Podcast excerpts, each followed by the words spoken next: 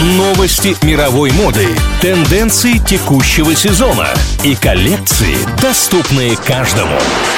Вроде по моде. На правильном радио. Привет всем, кому не все равно, что надеть. Велодорожки из обуви и новая прическа МОЗ. Сегодня об этом. Бренд APC займется переработкой обуви во Франции.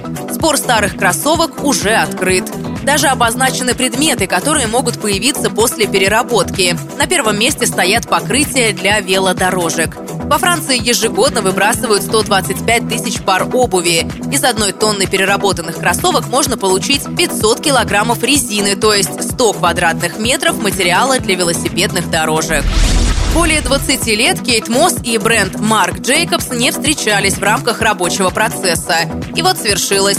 Модель поучаствовала в рекламной кампании будущей коллекции. На снимках Кейт появилась с волосами розового цвета. Она позирует с сумками марки. На манекенщице джинсовый костюм, черная футболка, кожаные перчатки, туфли на платформе. А на некоторых снимках Мосс даже можно увидеть топлес.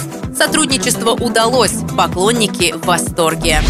На этом все. Меня зовут Алина Миллер. И помните, мода – вопрос денег. Стиль – вопрос индивидуальности. Вроде по моде. На правильном радио.